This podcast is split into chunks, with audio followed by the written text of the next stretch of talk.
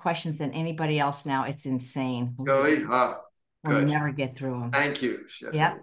Hey, everyone, and welcome to Chef AJ Live. I'm your host, Chef AJ, and this is where I introduce you to amazing people like you who are doing great things in the world that I think you should know about. Today's the third Friday of the month, which means it's time for The Doctor Is In Q&A with Dr. Ron Weiss, where he answers your questions if you send them in advance. And the way to do that is just to go to ChefAJ.com and be a subscriber, because every weekend, either Saturday or Sunday, we send you an email telling you the schedule for the week, and then you just respond to it. If it's anonymous, make sure you put that in the first thing. But remember, we only use first names anyway, so if your name is Bob, they probably won't know it's you anyway. Please welcome Dr. Weiss back. It's always good to see you. You're so busy. You do this like literally on your lunch hour. Yes.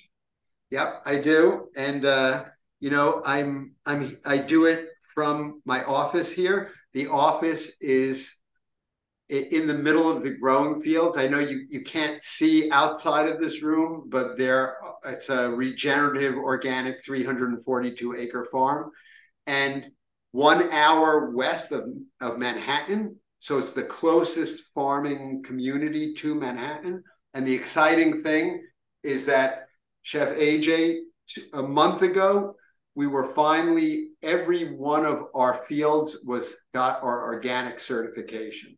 So not only the fields we were growing our food on, but the rest of the farm was also organically certified. And that is an amazing achievement for us, because when we got here 10 years ago, it was just, you know, a lot of GMO corn, Roundup, a lot of chemicals, and, you know, without a lot of machinery, or we managed to turn all this land organic and regenerative. So we're very proud of that. So that is so cool. I'm broadcasting to you from the center of this, natural place. It'd be so cool if one day you could take out to the farm and show us the farm. Would you like to do that someday? Maybe like in the spring? Yes, when it's not so chilly. I think people would love, wouldn't you guys love to see his farm? I know some of you have been there for farm days and loved it. I would love to see that, you know? Yeah, maybe we can even like do, if you want to, do a little segment like on seeding, like inside our greenhouse, show you what's going on, how we do that, or, yeah. Yeah, that's amazing. And so the other thing is that I wanted to tell you about, I know last time I was just wearing this because, without the white coat, because, you know, it's cold here. It's not California. And so we try to, you know, be energy efficient. So I walk around underneath. You said you don't look like a doctor. So I wear my scrub underneath that. And then I put my Patagonia. I love this. It's not an advertisement for Patagonia, although they do have a regenerative alignment. But I love it. It's so warm. So I was walking around with that, and he said, "Oh, you don't look like a doctor. Where's your coat?" So that's why I put this on today. And it reminded me of when I was a little kid. I used to watch Mr. Rogers' Neighborhood. It was a new show when I was like in the, how old was I? Maybe in the late 60s, because I was born in 62.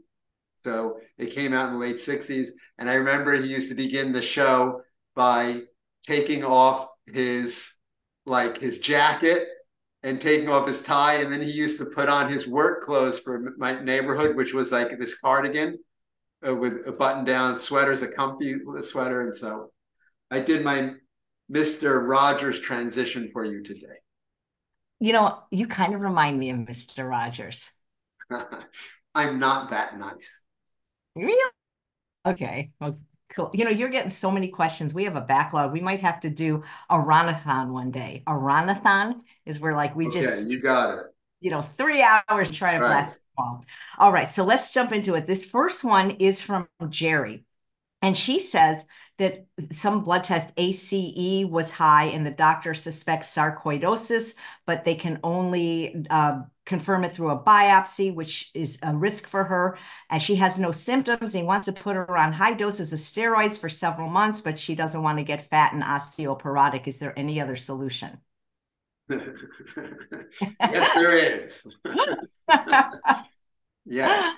Have you ever dealt with patients with sarcoid? Shirley. I don't think I've ever heard of it. Maybe you could explain what is sarcoidosis. So sarcoid is this weird, it's sort of like, it's like if you went to a museum and you see everything is like arranged, like here in New York, Gesundheit. We have like the Museum of Natural History, and you have the North American Hall, and you have this hall. Everything is arranged. Like you have cardiovascular diseases, you have musculoskeletal diseases, you have, cancer diseases. And then this sarcoid is sitting all off by itself in its own department.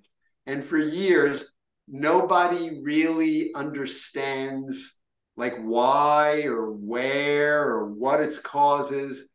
But I suspect that it probably is like an autoimmune disease. Mm. And what happens is you get the formation, and if you go to sarcoid experts, they'll tell you, we don't know why you have it, but it's a disease of what's called non-caseating granulomas. So basically what happens is you start getting the formation of little blobs of scar tissue all over your body.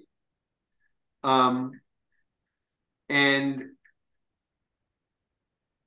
these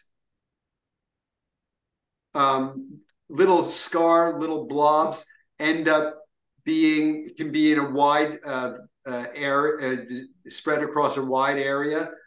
Some of the most popular areas are the lungs. Yeah, that's where she says she has it. Yep. Right, and that's why pulmonologists or lung specialists oftentimes take care of most of the sarcoid patients. But it can also go into your liver. It can go in there. I've seen sarcoid of the heart. It can go into other organs of your body. And basically, it can be very mild, but it can also destroy your lung function. I've seen people need lung transplants because of this in their most severe form.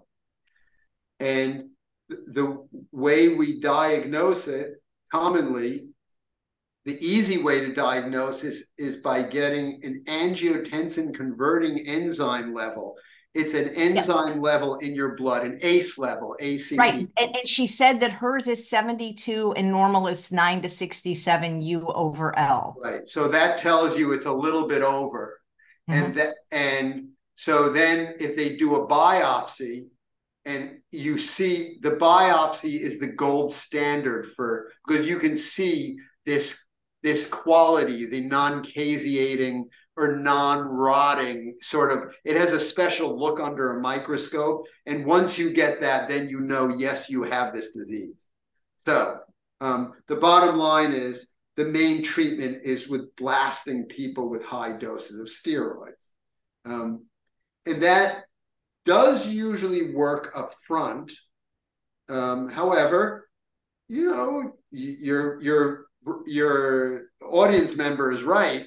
Taking high doses of steroids for long times can suppress your immune system. It is a major cause of osteoporosis and thinning out of your bones. So I prefer, and if there's anyone listening, including this person, I would love to develop a series of patients who have sarcoidosis and to collect data on them, of them reversing their disease. Because I did have a patient who had sarcoidosis, only one. It was sarcoidosis of the skin on her legs. And when this person went plant-based, I documented that her ACE levels, they were very high. They fell to a fraction of what they were, and all of her skin lesions went away. And the only other thing she did was eat plants. Now, this person did not have the sarcoid in her lungs. It was skin sarcoid, but it would stand to reason. It's the same disease, that if it worked on resolving skin lesions, It could also work on lesions wherever they are, whether they're heart or lungs. So I would relish the opportunity to work with sarcoid patients. I think it would be wonderful. And, you know, I think it would work from my experience. So I highly recommend that this, and by the way, it works fast. So from what I remember from this patient I had years ago, I think that she reduced her ACE level, you know, within a month. So it works very quickly. So I would encourage her to adopt a high-level diet of whole plant. Right. But I have a feeling she already is because she's in this audience, you know? Well, then the question would be, what percent of your audience members would you say are whole food plant-based, Chef AJ? No, that would be... You asked me before what percent of my patients, new patients who come here, and I told you about half of them are omnivores. Only half of them are plant-based to some degree. How about you? I mean, I can ask the live viewing audience right now. Yes, please. Guys, just put, it's okay if you're not, but if you are plant-based, just put a Y in the chat and we'll just see. And then I'm interested in the categorization of the plant-based. Maybe you could ask them, are they vegan? Are they whole food plant-based vegan? Are they lacto-vegetarians? Are they plant-forward omnivores? Are they omnivores? I'm interested because the bottom line is that I also told you that 50% of the patients who come here are already plant-based, right? And sometimes they can be some of the sickest patients we have, despite being plant-based. It depends on what kind of plant-based. It depends on the quality of the plant-based diet. And there are many levels of quality, right? Yeah. I'm getting a lot of Y's, a lot of 90%. And I think the 90% it doesn't mean that they're 90% vegan, that they're mostly plant-based, you know. Yeah. That's going to be interesting. I wonder if fasting would help sarcoidosis. So the way I work with the fasting, and as you know, I've recommended it before for people. We do some of it here, but we also like to send people to Dr. Goldhammer in Santa Rosa. The way we work with that is usually I use it as a last resort in very difficult to overcome problems. And if indeed it is an autoimmune problem, then I think, yes, fasting would have a benefit. But the fasting does not take the place of a high level of plant eating. Because what's going to happen is if you go through all that trouble and do a long-term water fast, and if you don't secure first the pattern of high-level eating, it's going to recur again. It could recur again. Yeah. Makes a lot of sense.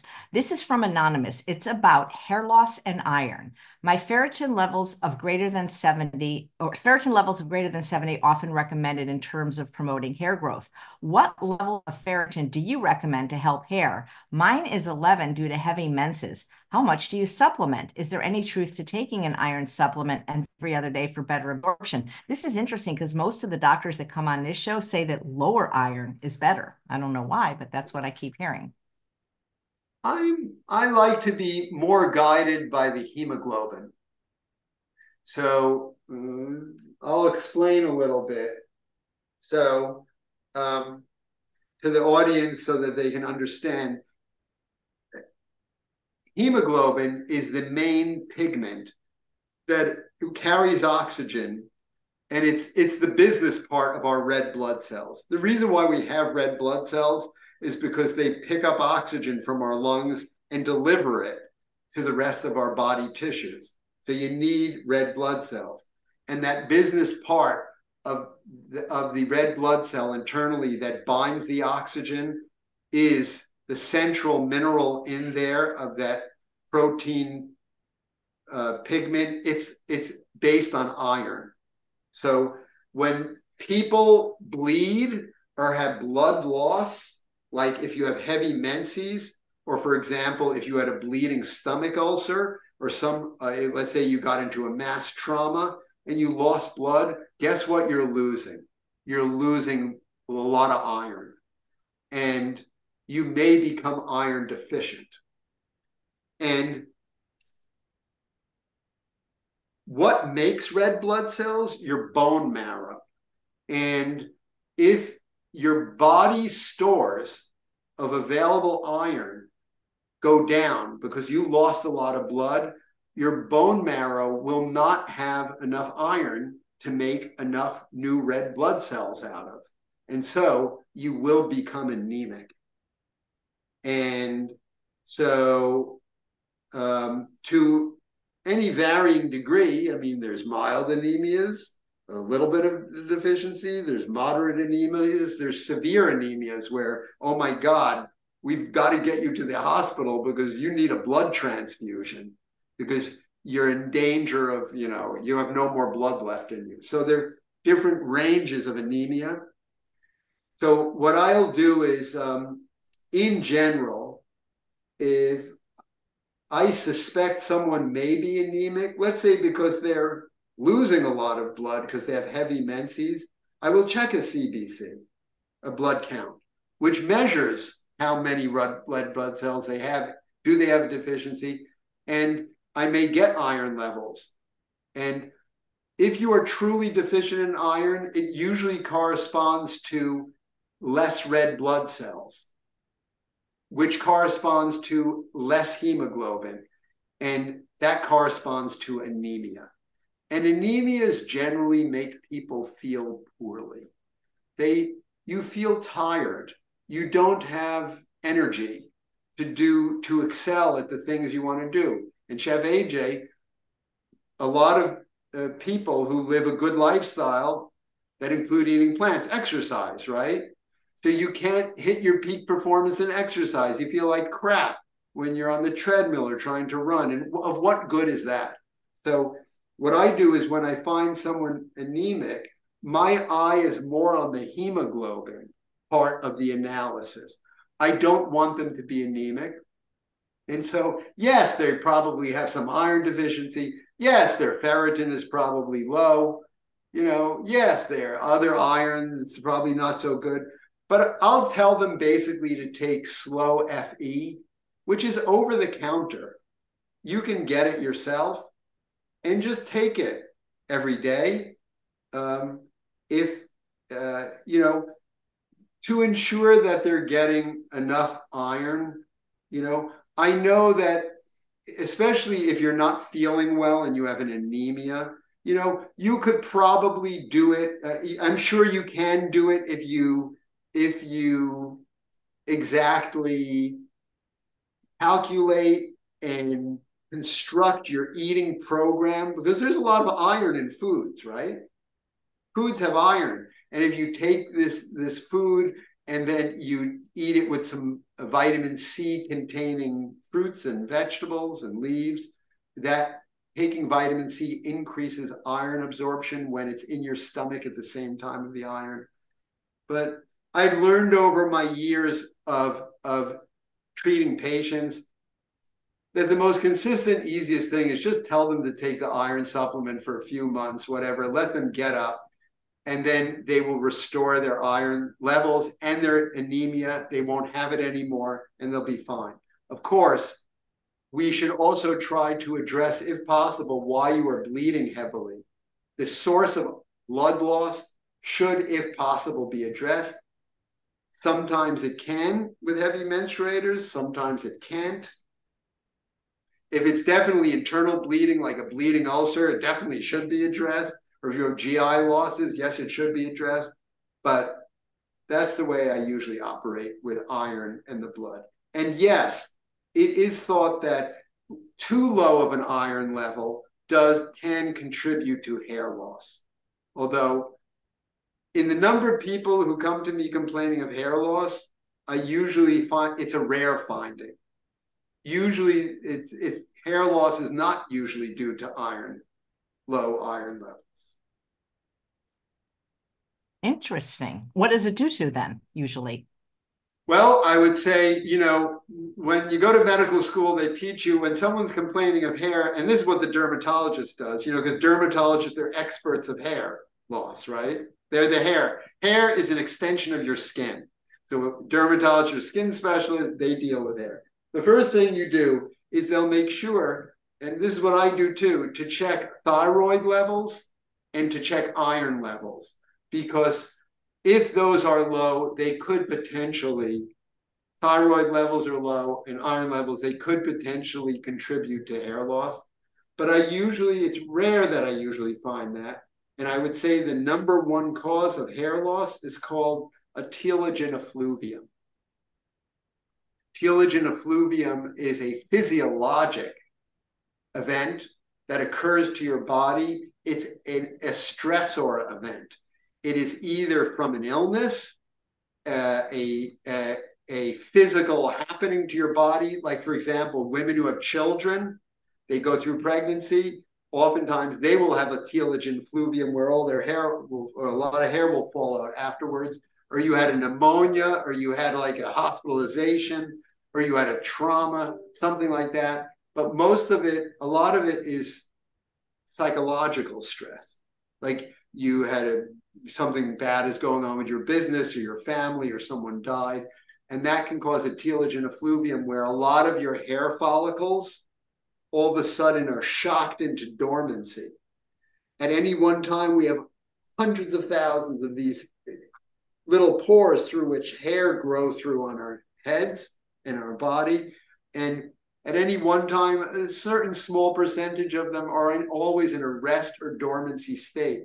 And when you have this shock to your system, whether it be psychological or physical, all of a sudden it can throw extra numbers of like maybe double the amount of follicles that are in dormancy or rest. And when a hair follicle goes into dormancy, it releases its hair. And so all of a sudden you can see people come into me saying, oh my God, I'm in the shower and I just shampoo my hair, clumps of hair are coming out. It does look like clumps and it does look like a lot of hair, but it's because excess number of hair follicles are going into the rest period all at the same time.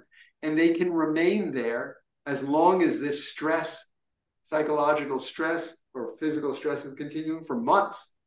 This telogen effluvium hibernation period can go for 6 months, it can go for 9 months, it can go for a year.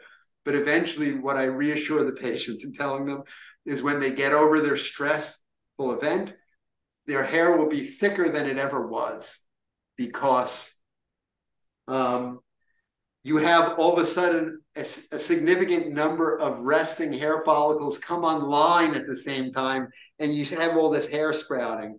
So relatively, it does seem like your hair is getting thicker, and it is. And just from a personal standpoint, I can tell you that when I was in college and I was studying for the medical boards to get into college, I was very stressed out.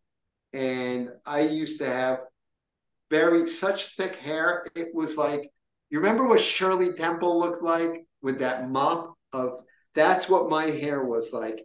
It was like a mop head of ringlets just cascading down. And when I was studying for my MCAT, my hair started to fall out in clumps too. I remember my father took me to dermatologist, take biotin, the special shampoos. None of it worked.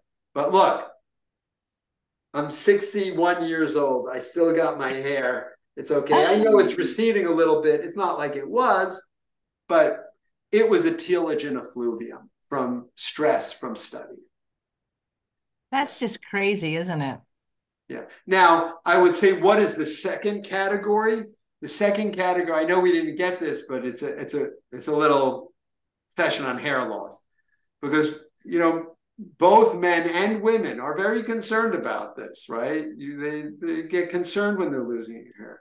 I would say the second category is probably genetically determined, hormonally based hair loss, where there's just too much testosterone in the hair follicles. And then that can cause patterned baldness where you lose your hair. And to that, you know, I have not found that lifestyle will help you at all. You know, sometimes some people decide to resort, and that's a personal thing. I understand it and I support it. If people want, because of their concern, if they want to resort to some kinds of medications, because it does restore their confidence and makes them feel better, you know, things like topical minoxidil or other kinds of things that can help stop that process. Interesting. That who names all these diseases? Tell, I mean, like, it's almost like cartoon characters. It's like the names of medical diseases. Some egghead. Yeah. That's funny. Thank you. Okay. This is an interesting question. We never got one like this before. It's about someone that's being tube fed and they have cystic acne. Where did it go? Oh, it was so interesting. I'm sorry. Oh, please come back. Please come back. Yeah, here it is. So Susan says her 26-year-old son is completely tube fed with a commercial whole food plant-based formula that he's been on for 2 years. And it has organic flax oil and organic almond butter. He said, she says, unfortunately, the cystic acne on his back has not cleared up. He also had blood work and has a CRP of 29.7, which will be retested in 2 months. Do you have any ideas for improving his cystic acne? And is a CRP of 29.7 high? Because I'm sure some people don't know what a CRP is. Well, there are different kinds of CRP. I'm guessing she means a quantitative CRP. CRP stands for C-reactive protein, and it is a major measurement of inflammation in your body through your bloodstream. And so the quantitative CRP is a very common measure of inflammation that we get in people who are having autoimmune conditions and diseases like rheumatoid arthritis or lupus or conditions like that. And it's often elevated. That's really high. That's very high. So that means that this person has a lot of inflammation. There is a more refined kind of CRP, C-reactive protein test that shows very subtle levels, more subtle levels of inflammation, and that's called the cardiac CRP or the high sensitivity CRP.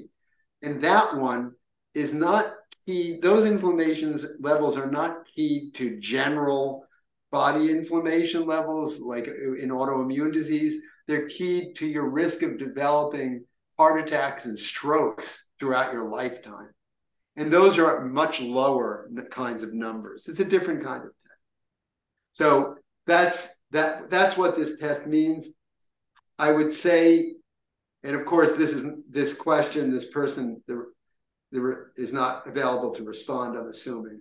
So I'll just take the information I'm giving and just share a couple of my thoughts. So, before Chef AJ, we were talking in your program that 90% of the listeners are whole food plant-based, yes? Or plant-based, yeah? Yep.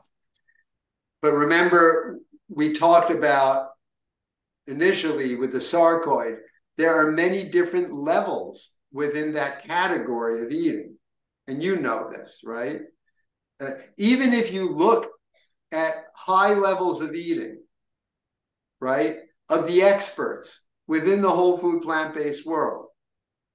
We have people like you. We have people like Dr. Esselstyn. We have people like Dr. McDougall. We have people like Dr. Furman, right?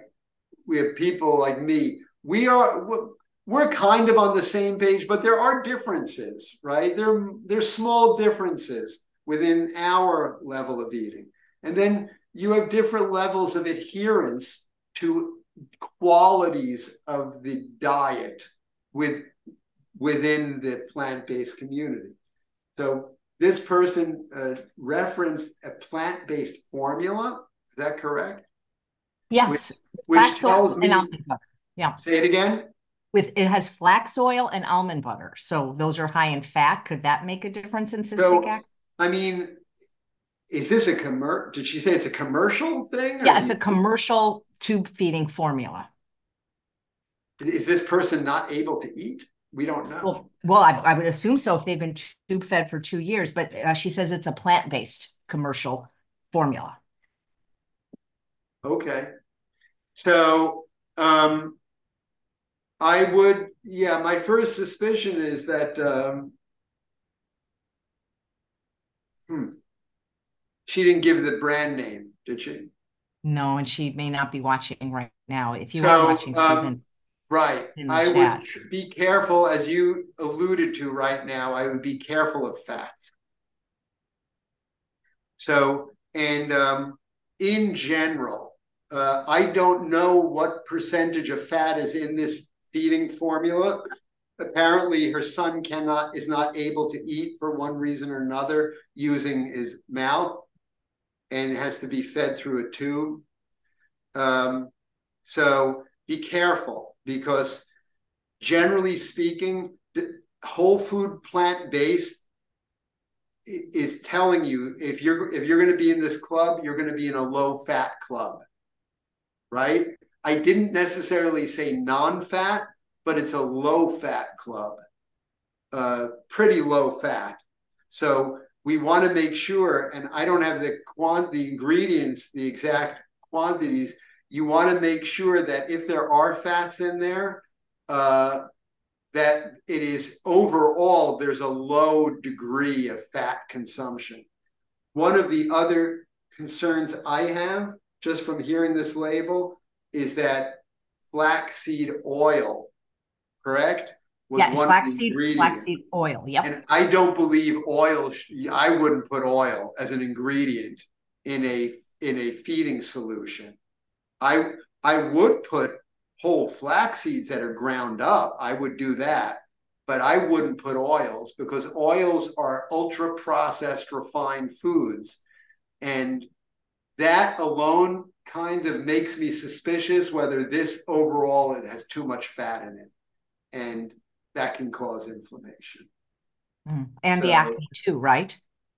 Yeah, well, acne itself is it's a sign of inflammation of the skin, especially cystic acne. It's those are hugely inflammatory lesions. So what I would try to do is, these days, I haven't dealt with this in a while, but I did look at if you just give me a second, I'm going to try and look this up. Sure. To see if I can.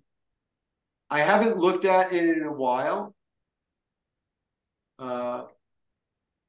So I can't vouch for the ingredients. But years ago, I did recommend, we had a patient on tube feedings and who was a very sick cancer patient. And we did recommend something, I'm looking for the ingredients, called Liquid Hope. I'm on the website now to see and I don't remember there being any, it was great. I don't remember there being any oil in it whatsoever, nutritional questions.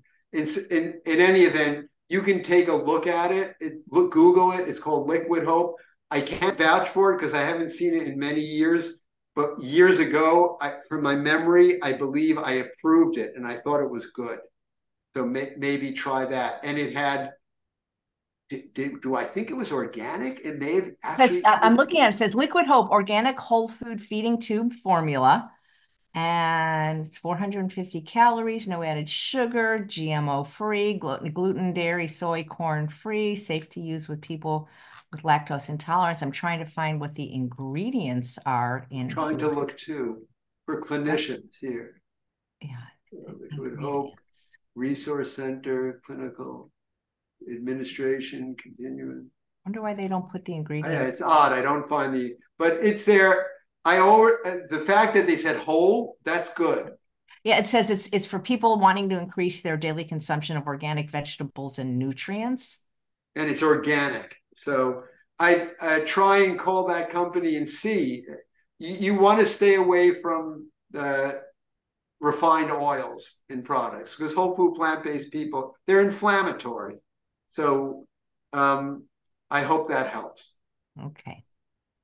Yeah, I'm just weird. And by the way, so, you know, in case you're just going back to this topic, I remember I was in California a number of years ago, and I had the pleasure of meeting the Nelson Twins. Do you know them? Yes, and they had horrible, they were actresses and models and had horrible acne. Even though they were whole food, plant-based, vegan from birth, they had to go extremely low fat to clear their acne. So when you look at those pictures, and you can see their pictures on the internet, right? They have pictures of them. And in their book, they wrote a book called what? Clean Skin the Clear Skin Diet. Clear Skin Diet. You don't have to get the book. You can see their pictures. Those are inflammatory lesions. That's just not regular acne. That's inflammatory cystic acne that they had, and they attribute their the reason. And okay, so for people who don't know the story, they are beautiful young ladies. They're identical. Like, I can't tell them apart when I look at their picture. And believe it or astonishingly, at the same time in life, when I think they were in the early 20s, they both got these horrific acne attacks at the same time. They never had them before. And when they took all the fats, you know, they were, I think their diet, don't quote me because I my memory may not be exact. So I don't want to speak for them. But you probably know because you've interviewed them, Chef AJ, when they cleaned up their diet and got the extraneous fats out, right, from oils and from nuts and other nuts and seeds. Yeah, they had to go extremely low fat. And I think they also went without gluten, too. I think that was one of the other things they took out. Yeah. And so, yeah, I would. And gluten is it's a difficult and complex area. But that would be, I have had people who had other inflammatory autoimmune diseases, and the one that keeps popping up in my head is psoriasis. And sometimes even eating a high-level whole food plant-based diet could not help some of these patients. It often does, but couldn't help others. But when they cut out gluten, sometimes in addition to avoiding gluten, plus the whole food plant-based, it did help them. So that may be for this listener who writes in about her son, I'd first try to get out those excess oils and fats. And if that didn't work for the acne, make sure the second step is make sure there's not gluten in the product. Thanks. And it said, I think I'll be interested to see if the Liquid Hope is gluten, but I can't not find their ingredients on the website, but I'll keep looking. And so should you, Susan. And thanks, Dr. Weiss. And this next question's from Sarah. And you know what? Just the gluten thing. Someday, I know I offered this. It's coming someday, maybe in the new year. Someday we should have a joint session somewhere, somehow with the expert on gluten and wheat, which is Bob Quinn. Well, let's do it. It's your show. You can have it. Because you would have so much. I think, don't you have a lot of people who are interested in gluten? I would think so. Probably. I mean, I think I'm guessing that maybe you can ask your audience now how many people think gluten avoidance, you know, is a thing for them. I think there are more people who avoid gluten in the average American population than there are who have plant-based diets. That could be, yeah. Absolutely. Go ahead. Absolutely. Okay, from Sarah, I have burning in my stomach when I'm hungry and between lunch and bedtime. I've tried omeprazole, famotidine, digestive enzymes, fiber supplements, apple cider vinegar, and countless digestive supplements of high quality. I'm unable to gain weight. I'm 5'4" and 95 pounds. It's really impacting my life. I eat whole food, predominantly plant-based. Any thoughts? We usually get the opposite problems. Yes, you know? We do. Yeah. Because just right up front, Chef AJ, I don't know what your experience is. And I would like to hear your experience. You know, GERD, stomach acid and esophagus acid problems are probably one of the #1 things we see patients coming in with. And I do not remember a patient who could not overcome their problem completely by going whole food plant-based. What is your opinion on that? Well, yeah, because she says plant predominant. And I always wonder what is the other, you know, because that's the thing without the information. What if she's whole food plant-based, but like it's alcohol, you know, because that can be really bad for you. You know, so for example, you know what I think the title of this program is? It depends on the level. What's your level of plant-based? Because it's, you know, there are many different levels of plant-based, and from the outside looking in, someone who's just eating whatever, oh, it's just, I'm vegan, plant-based, but it does matter. Like I told you before, 50% of all the people who come in here with GERD and stomach problems, they're plant-based too, but they still are on omeprazole. So, and then when they go to the high level, they're not anymore and they're fine. So, and then... Yeah. It'll be interesting though, if you know, again, we don't know what the plant predominant is in the percentage, but it'd be interesting what if the person just tried to go all the way for a while and see if symptoms improved. Yes. And I did find the ingredients in Liquid Hope, but listen to this, it has coconut MCT oil. So so here's the ingredients: pumpkin seed protein, extra virgin olive oil, acerola cherries, lemon peel, buckwheat groats, coconut MCT oil, hydrolyzed pea protein, red beets, cinnamon, apple cider vinegar, pumpkin, cranberries, blackberries, blueberries, parsley, green peas, turmeric, sweet potatoes, rosemary, quinoa, kale, ginger, garlic, flaxseed oil, chickpeas, carrots, brown rice, broccoli, and almonds. So it has... But you see, and the list of ingredients, what goes up front, right? Yeah, and so it's... The vegetables go in the back, and those processed oils go in front. I don't remember that. They may have changed their formulation because I don't remember that as being what it was from what my memory years ago.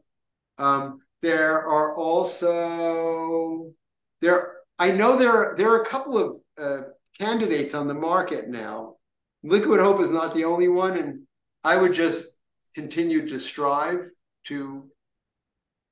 The other way is, you know, you could potentially make it yourself, I guess, but that would be like a full-time job, right?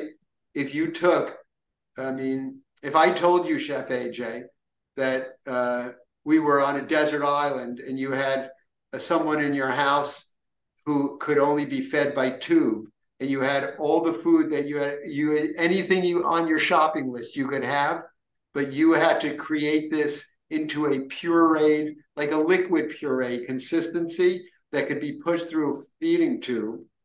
Could you make a formula like this that is full complement of nutrition that you know? Sure, you could, right? Right? You can find vegetables, you'll cook them, you'll puree them, you'll get seeds, you'll get nuts. I mean, but it would be a whole big process. That's the problem. It would be your work every day. And it would have to be measured according to nutritional standards. It could be done. I'll tell you what, if this lady cannot find a prepared package, and I can tell you that Asha Gala, who is the director of our lifestyle department, she is an expert on doing this because she has done this for people in India in intensive care units. Wow. She made their feeding herself. Amazing. Yes. And she spent a month there with her relatives because there was no access to this. And she cooked all this stuff and made it into a formula.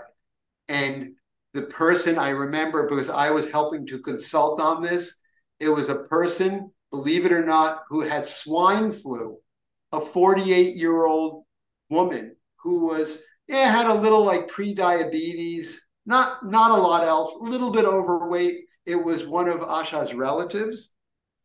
And she ended up on life support and couldn't get off. She went into acute respiratory, adult respiratory distress syndrome, where her lungs were wider. Remember all these people during COVID? Remember they were dying on ventilators? She had that, but it was due to swine flu. It wasn't due to COVID. And Asha was able to get her off the ventilator with her plant-based whole foods regimen. So if this woman can't find a processed product that's of good ingredients and is interested in potentially the work that would be involved, it is possible, and she can call our number and ask for Asha Gala. ASHA Gala. That is. By the way, guess what Asha means in Sanskrit? Beloved. I don't know. Hope. That is so interesting. Yeah. See, this is fantastic. This is going to be a great resource if anyone else has this question. Now we all know that there is a way to make your own food. Yeah. I love it. Okay, so where were we? So we're getting back to... Oh, yeah. She's 5'4" and 95 pounds. She can't gain weight. She's plant predominant, but we were saying we don't know what the part is that isn't, and if that could be a factor. Yeah. We don't know. So here's the parts that I suspect. When somebody... I'm always, my ears perk up when a patient walks in and says, I'm plant-based, because, you know... generally speaking, whole plant foods are so powerful. I am always surprised when people are eating them and really dedicated and don't overcome their problems. It's like a red flag to me. Am I missing something? Or is this patient not telling me something? So the first little clue in this person who's writing in is that when she says predominant, so when she says predominant, it means it's not 100%. So what else could be getting in there that could cause gastric distress? Here's what could. Alcohol. And I would say, okay, whoa. Let me back up.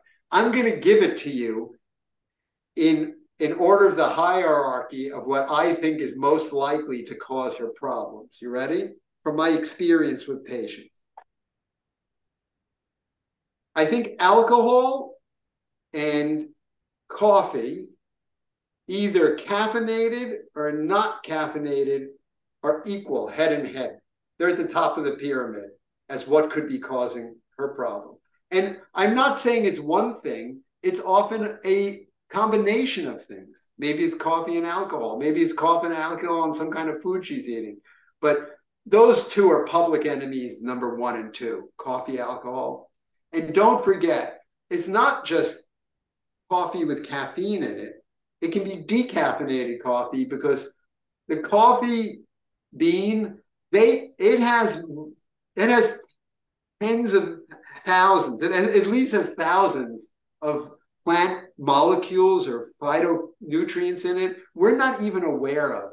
And it's suspected that some of these molecules, other than the caffeine, could be increasing acid production in your stomach. So just get away from that. And don't drink green tea either. Don't drink anything that has caffeine in it. Caffeine and any form of coffee, out. Any kind of alcohol, out. And if anyone wants to write in a question about alcohol and its health, I'm kind of an expert on that. I could speak hours on that, about the health benefits or not benefits of alcohol, whatever. If you ever find a question, I'd love to talk about that. But get away from that, because it's bad for the stomach. We know that even some people are vulnerable. Just one glass of wine can cause a gastritis. When we look into the stomach, it can be red and inflamed. That causes pain. No alcohol. No coffee, no decaffeinated coffee, no caffeine drinks. Second level is the foods.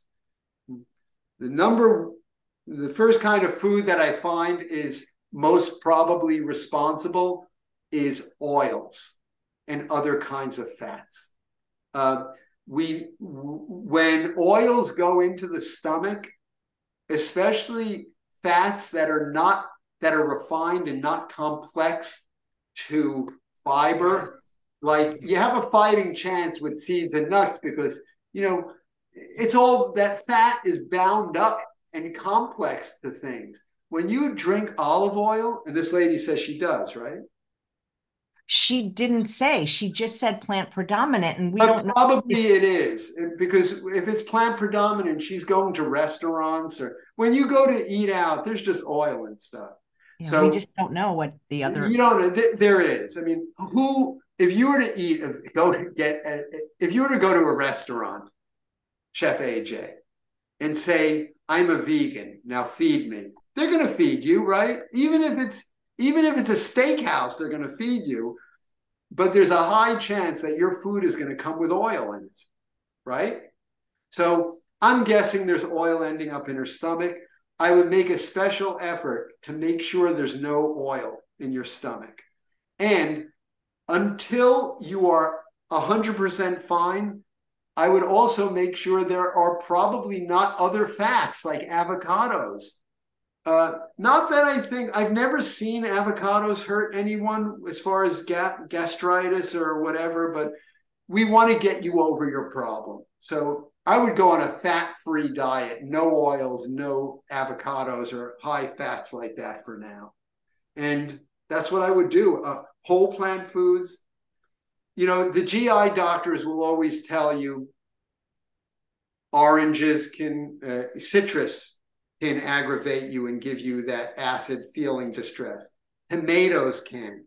Members of the allium family, like garlic and onions, can. I personally have never found that to be true. I just never. Patients come here, I just tell them to eat plants. I do not tell them not to cut out tomatoes, garlic, and I've never had them fail. What can I tell you? So it's the fat. It's the cutting out the fat, I believe, the coffee and the alcohol. And that's what I would do. And make sure you're, here's the other thing. You ready? It's now thought that, first of all, those medicines, I would try not, they're harmful. We now know that the omeprazoles, and especially the proton pump inhibitors, like the Prilosec, Nexiums, omeprazoles, the antoprazoles, they have taken for especially a considerable length of time. They can cause osteoporosis. There's now evidence they can increase your lifetime chance of having heart attacks, strokes, everything from getting sepsis, changing your gut microbiome permanently because they allow mouth organisms to seed your GI tract and start growing permanently there where they shouldn't be. There's a reason why we have stomach acid in our stomach. It's to kill off bacteria in our food from our mouth. When we chew, it drops into the cauldron of acid and those bacteria are killed. You don't want to remove the acid with these pills and then have our mouth bacteria traveling down to our colon and living there. That's not a good situation. So for all those reasons, try very hard to get yourself off these drugs. And I think you will be successful. It'd be interesting if you're watching, Sarah, hopefully you will. We always email the people that we've answered their questions to let us know exactly what it is you're eating, and I'll share it with Dr. Weiss next week, see if he was right. Okay, you're going to take off your doctor hat and put on your farmer hat for this one. Okay, good, because I love these questions. I love food questions about food, agriculture, organic, not organic, pesticides, environmental living, climate change, all of this stuff. Like, what can we do to live more sustainably? So to me, that's my biggest job as a doctor. It's not helping people individually. So this is going to be our last question because I know I do. Absolutely. Okay. This is from Laura. I've tried growing vegetables in the Pacific Northwest with very little success. A friend with a successful and bountiful garden every year told me she uses aged manure plus broken up shells from shellfish in her soil. Neither appeal to me. What materials do you use? And also, if manure is key soil ingredient, does it become something other than manure once aged for a period of time? I don't think we've ever said manure that many times on an episode. Wow. Well, I could go on for an hour answering this question, but what I'm going to do is I'm going to try to keep it down to 10 minutes. So put on your timer. Chef AJ, I know that the reason why you initially, when you were in college, became vegan is because of your concern for animals, yes? Yep. So how do you feel about using animal manures? Oh, well, is that, are you okay with that? Yeah, because I mean, the animal had to poop anyway, right? I mean, you know. Yeah. I don't think the animal wants to keep it. I mean, except for rabbits who need to eat their own feces to survive. Yeah, that's what I think. The animal needs their own poop. I think maybe she just doesn't like it because maybe it's stinky. Well, the problem is, I think there are a lot of compassionate. I want to address this issue because I was once barred from ever coming back to a plant-based festival. Whole food plant-based. No, it wasn't whole food plant-based, but plant-based because I talked about manures and their benefits. Really? Agricultural soil. They said you cannot come back. What's their problem with it? What did they want you to do? What did they? Well, because there is I want to make people aware, and I get it. This is what this topic is going to be about, this conversation. There is a segment of the compassionate vegans and it's, I think, a significant segment of people who are vegan and they do it because of animal rights issues, who favor not using any kind of animal manures to grow their food. And the reason why, I don't think it's because, well, I don't know, you'd have to ask them. I kind of guess it's because animal abuse is so pervasive when animals are kept that they assume that if you're using manure from somewhere, it probably came from an abused animal. Like for example, this lady who says, you know, she wants to use cow manure. Like, where is it coming from, right? Like, where is that cow? Like, if you go, you can go to Home Depot and you can buy composted cow manure. Where did it come from? It came from a concentration camp, probably. It came from like a concentrated animal feeding operation where they're torturing animals and they don't know what to do with the manure, so they're trying to sell it off. So I think that's, or chicken manure, you can buy that. It probably came from the cheapest, most, you know, place where they tried to, where animals are put into concentrated conditions and their lives are poor and they're suffering. So I think in the end of the day, that's probably why. But you began by saying, I think the idea is that Mother Nature is the greatest farmer. And this was stated by Sir Albert Howard, one of the fathers of organic agriculture, because he watched Mother Nature providing food to human beings. And he noted that nature has a fertility cycle. And why this lady can't grow vegetables is because she is not fertile, not her personally, but her setting, whatever she's trying to do, it does not have a fertility cycle. And in order to grow successfully, you need an intact fertility cycle. And what does that mean? Boiled down, it means that death and life, death and life, death and life are in a continued cycle which are not broken. You cannot take food out of the ground and grow it and mine the earth and walk away and leave it there and not put it back.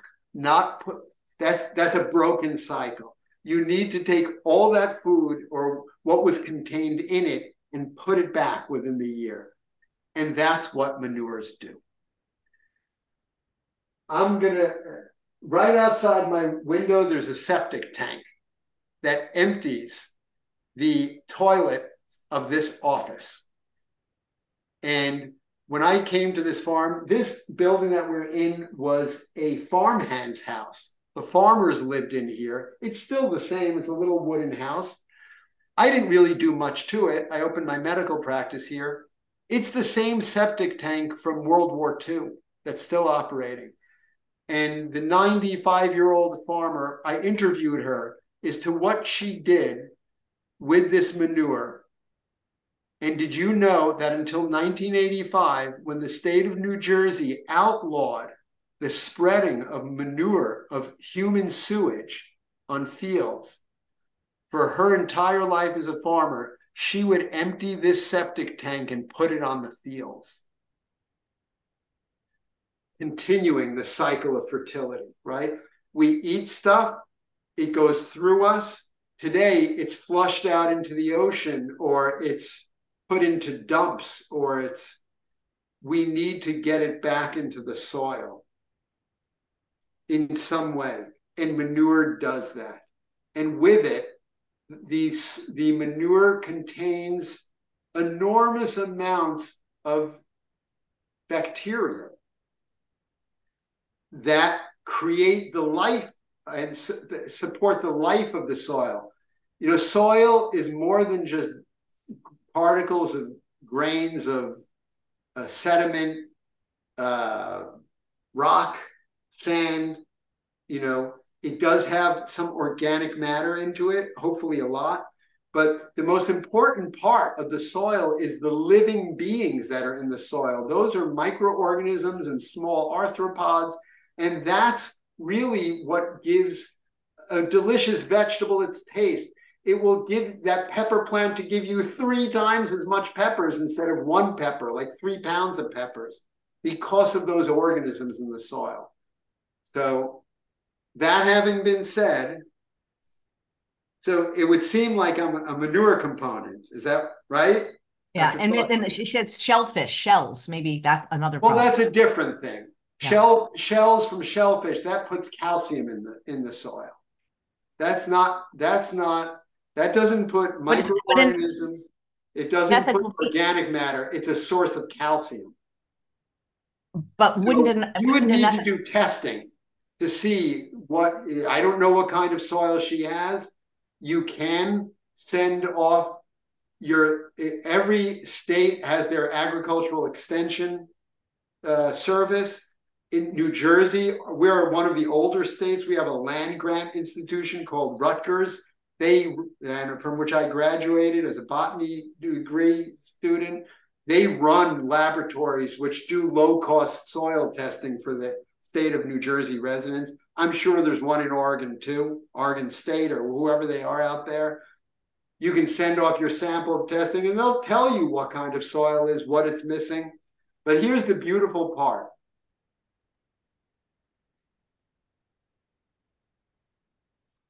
You don't necessarily have to put manure in the soil. If you have manure, it's good. It will help you. And you should try to get manure that is of good provenance. In other words, it did not come from tortured animals. Other beings did not suffer in order to benefit your diet, right?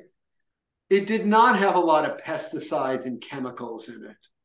You know, maybe you have somebody like, for example, like Gene Bauer, okay, who has Farm Sanctuary. I would take the manure from his cows any day. Like, what's wrong with taking that manure? You could, you know. So the bottom line is, you know, you can use good manure, but you can make your own compost at home, which does not have any manure in it. And now we have data that shows you that it's fantastic. I will give you the reference, if you look on the internet, of something called the Johnson Su Bioreactor. Johnson, Johnson.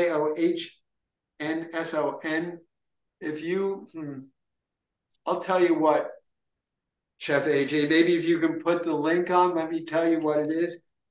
And if you're handy, if you have like $150, you can build your own bioreactor. You can do it. You basically just need a pallet and some wire. And you can have your own amazing compost without even using Do you have it? It's under Regeneration International, Johnson Su Bioreactor, bringing the soil back to life. And they have an instructional video. And the reason why I know this works is because we've built these bioreactors here. 1 pound of the material from this composting unit, which you can do in your backyard, can restore 1 acre. 1 acre of depleted soils, 1 pound. Guess how much this bioreactor produces? 400 pounds of compost. So that's what I would do. Let me recommend a book too that you should start reading. You need a good organic gardening book.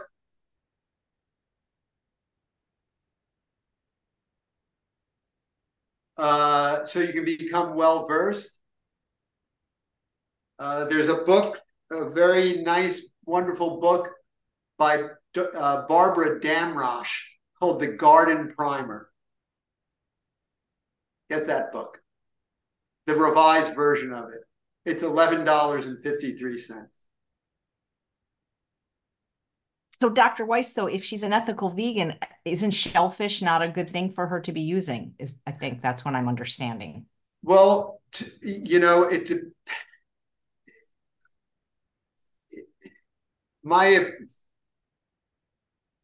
I guess if you're scraping seashells off the beach, no. Oh, that's different, yeah. But however, if she's where the source is, you always have to ask yourself, where is this coming from? If it's coming from a shrimp farm or like a clam factory where they're harvesting this stuff and then giving you the debris, then you're participating in the chain of violence. And I think that's what ethical vegans have a problem with. Here's the beautiful part usually. Mother Nature is so wise that even if you have some kind of deficiency in your soil, usually through the composting process and through growing plants on it, like cover crops, and which you will learn about in the Garden Primer, it just fixes itself. You don't have to go like you have an itch here. Instead of scratching it like this, you don't just scratch it like this. You know, you can do the simple things I've recommended, and the soil will correct itself through the cycle of fertility. It'll just be set. If you want to, you can send your soil sample off to the Oregon State, you know, Agricultural Extension, get it tested. But let me share one last thing with you. I told you in the beginning, we started on here. Our farm is one of the most historic farms in the nation. It's been a working farm continuously for almost 300 years. Before there was a breadbasket in the Middle West, you know, before we started growing grains with the Louisiana Purchase, this farm and its valley was the breadbasket for the colony. We grew most of the grains for the United States. It's been a farm for a long time. And when we got here, even though the soils are they're some of the best soils in the United States, they were lifeless and dead because of industrial agriculture of growing GMO corn and soybean here for many decades. It's just what it was. I did many tests on our soil, and we sent it off to Rutgers many times. And we would also often try to, oh my God, the boron is a little bit too low. Oh, this is a little bit too high, or that's a little, and I would try to adjust. I never do that anymore. You know why? Because just because you can measure something in the soil, a level of something like calcium, it doesn't necessarily mean if it's low that the calcium is not there. You may have a lot of calcium. Most of the time, people put calcium in their soil from shells or from limestone because their soil is too acidic and they want to raise the pH of it. Or maybe because they're lacking calcium because they did a test and they said it's low in calcium. But what I have found out is, look, rocks have calcium in them. There may be just rocks of calcium sitting in your soil and your plants are not accessing them. How can you release the calcium that's locked up in your soil without putting in shells of clams in? What you can do is build the microorganism network in your soil. Let the microorganisms break down those calcium rocks, and then your plants will have plenty of calcium, and you won't have to add calcium in the form of shells. Am I being clear? Or that's the bottom line. It's Mother Nature is such a great farmer because she does things and we don't even know she's doing them. Like every time we farm, we are aware of everything we do. Mother Nature does things that are hidden to us, but she does them and they're gifts to us. And we need to have gratitude for that. So by reading The Garden Primer, by building your own bioreactor and reading about it, you too will become an emulator of Mother Nature. And today, everything you wanted to know about manure, but we're afraid to ask. Yes. I have to go to the bathroom. Happy holidays, Dr. Weiss. We'll see you next year for some more great questions. I love you, Chef AJ. Love you too. Thank you so much. And thanks all of you for watching another episode of Chef AJ Live. Please come back in 45 minutes. We celebrate the 100th birthday of Dr. John Scharfenberg, and he's going to be giving a presentation, How to Lose Weight Forever. Take care, everyone. Bye-bye.